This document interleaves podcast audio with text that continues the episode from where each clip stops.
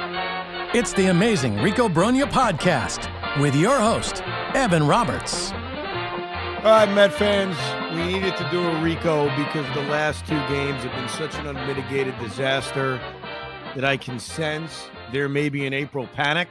So let's all panic together. The New York Mets have been annihilated over the last two games against the Milwaukee Brewers. We can destroy everybody. We could destroy this limp dick offense that has done nothing. They've been shut out in back to back games. If you tack on the last two innings of the Sunday game against Miami, that would add it up to 20 consecutive scoreless innings. 20 innings of not scoring a freaking run. We'll spend a lot of time on that. But we should also bash Max Scherzer. Max Scherzer sucked on Tuesday night. He sucked about an hour ago because we're recording this right after the Mets got an absolutely destroyed by the Brewers 9 nothing. Let's go through the crap of Max Scherzer and then we'll break down this offense and we'll discuss like adults if we should be concerned or not a mere six games into the season. Max Scherzer, first pitch of the game, gives up a base hit to Christian Yelich. Okay. I mean, it happens. Even though Christian Yelich sucks, you know, you're going to give up a base hit.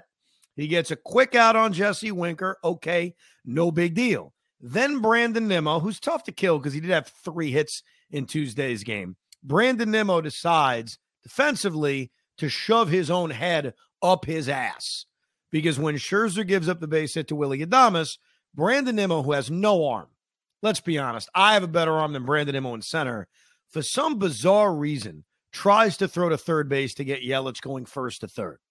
It was a stupid move because Willie Adames saw this was happening and advanced to second base. So instead of first and third one out, they're second and third one out. To the credit of Max Scherzer, he immediately gets Rowdy Tellez to pop up in foul territory to Tomas Nido. Great. That means the ace, the supposed ace of the New York Mets, Max Scherzer, just needs to get a final out against Brian Anderson, who has killed the Mets from his days in Miami to now his days in Milwaukee. All Max Scherzer needs to do is to get Brian Anderson, who's mediocre against every other team in Major League Baseball, out. And the great Max Scherzer's ahead of him one and two. Great. I'm even thinking to myself, hey, great job, Max. Gonna fight through that first inning, gonna give this limp offense a chance to maybe scratch out a run. This is what an ace is supposed to do. This is what a guy making $44.5 million is supposed to do. And he throws a one two hanger that Brian Anderson absolutely destroys for a two run double. It may have been a one run double, but Brandon Nimmo's head being up his own ass caused Adames to go to second base. So maybe it's one nothing. I have no idea. There's two outs. There's at least a decent chance Adames scores from first, but we'll never know the answer because the New York Mets defensively made a dumb miscue. It's now 2 nothing Milwaukee. And the problem for Max Scherzer, and this isn't Max's fault, is that the Met offense right now is lost. And let me just save everybody time because what we do as humans is we like to go back to what we said. So, for example, what Pete would do, he's not going to do it because Hoff's not an idiot. He's an honest guy. Hoff would just harp on, hey, they didn't improve DH enough, which is a fine argument and a fine point, but that's not why the Mets offense sucks right now. You don't have to like Daniel Vogelbach, but Daniel Vogelbach wasn't in the lineup on Tuesday. Daniel Vogelbach's not the reason why the Met offense sucks. So let's break it down. What's wrong with the Mets offense? Well, why don't we talk about this game? We can all figure it out together. So in the first inning, Brandon Nimmo gets an infield hit. Great, fantastic. Starling Marte, Francisco Lindor, and Pete Alonso then come up. They did nothing. Nothing. In the third inning, Brandon Nimmo bloops a single. Super. Starling Marte bloops a single. Fantastic. The Mets have two on and one out for the immortal Francisco Lindor. And what did he do? Nothing. He grounds to third base for the easiest freaking double play in the entire world. Then in the fifth inning, the great Buck Showalter, who no one's allowed to criticize, for some reason with two on and nobody out, and Tomas Nido, who is essentially a pitcher. If you're me and you miss the pitcher hitting, don't worry. Tomas Nido fits the role as the pitcher hitting. So what did we do back in the day? Remember a long time ago when pitchers hit and they'd be first and second, nobody out, or just a runner on first, nobody out? Remember what we would do? We would make the signal for them to bunt. For some reason, Buck Showalter passed out in the dugout. He fell asleep.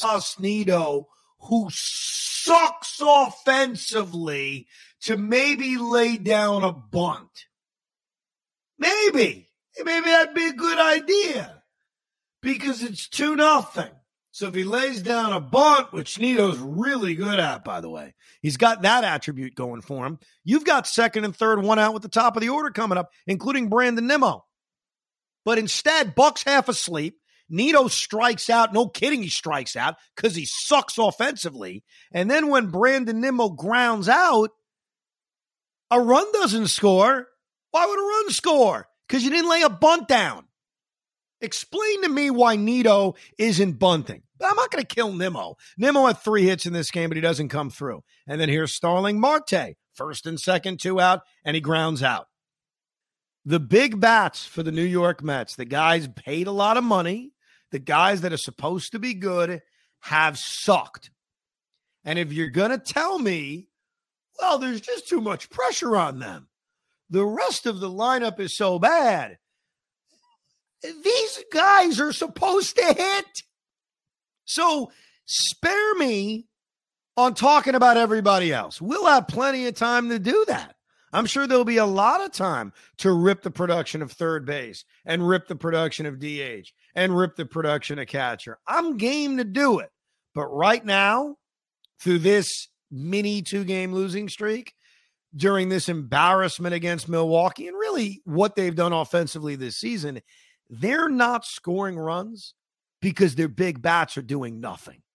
So let's all not overcomplicate this. We we don't have to. I'm I promise you. I promise you, I swear, there is going to be a lot of time this season where we can bash Billy Eppler's offseason moves. We can. Now's not the time. Because right now, Pete Alonso has done zilch. Francisco Lindor has done zilch. Now, Jeff McNeil showed you something in this game two of this series because he had three hits and he got on base every time out. That was great to see. Even Brandon Nimmo got on base three out of four times. Great to see. So those guys are showing pulses, and that's fantastic. And maybe that'll lead to something. But Francisco Lindor and Pete Alonso, and to a degree, Starling Marte have done very little. And that's why over the last 20 innings, the Mets haven't scored a goddamn run. And that's why when they're down 2 nothing in this game, and they were until the sixth inning, we'll get to Max Scherzer's batting practice session in a second.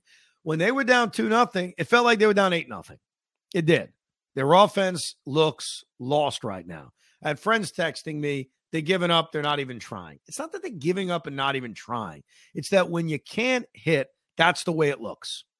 When you can't score runs, that's the way it looks. You're facing Wade Miley. You've got guys on base every inning over the first five innings of this game, and you did nothing.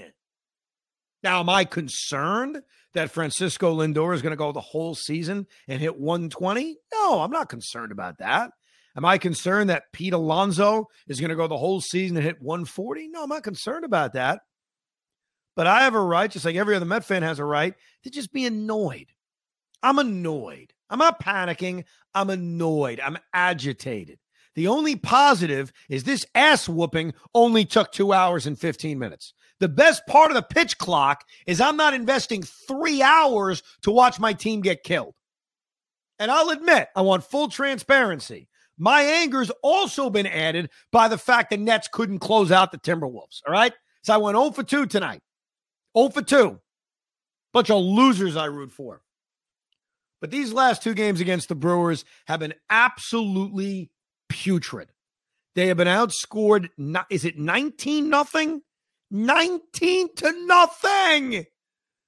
And I know I'm high on the Brewers, Pete. You know that. I picked them to win the NL Central, but not like this.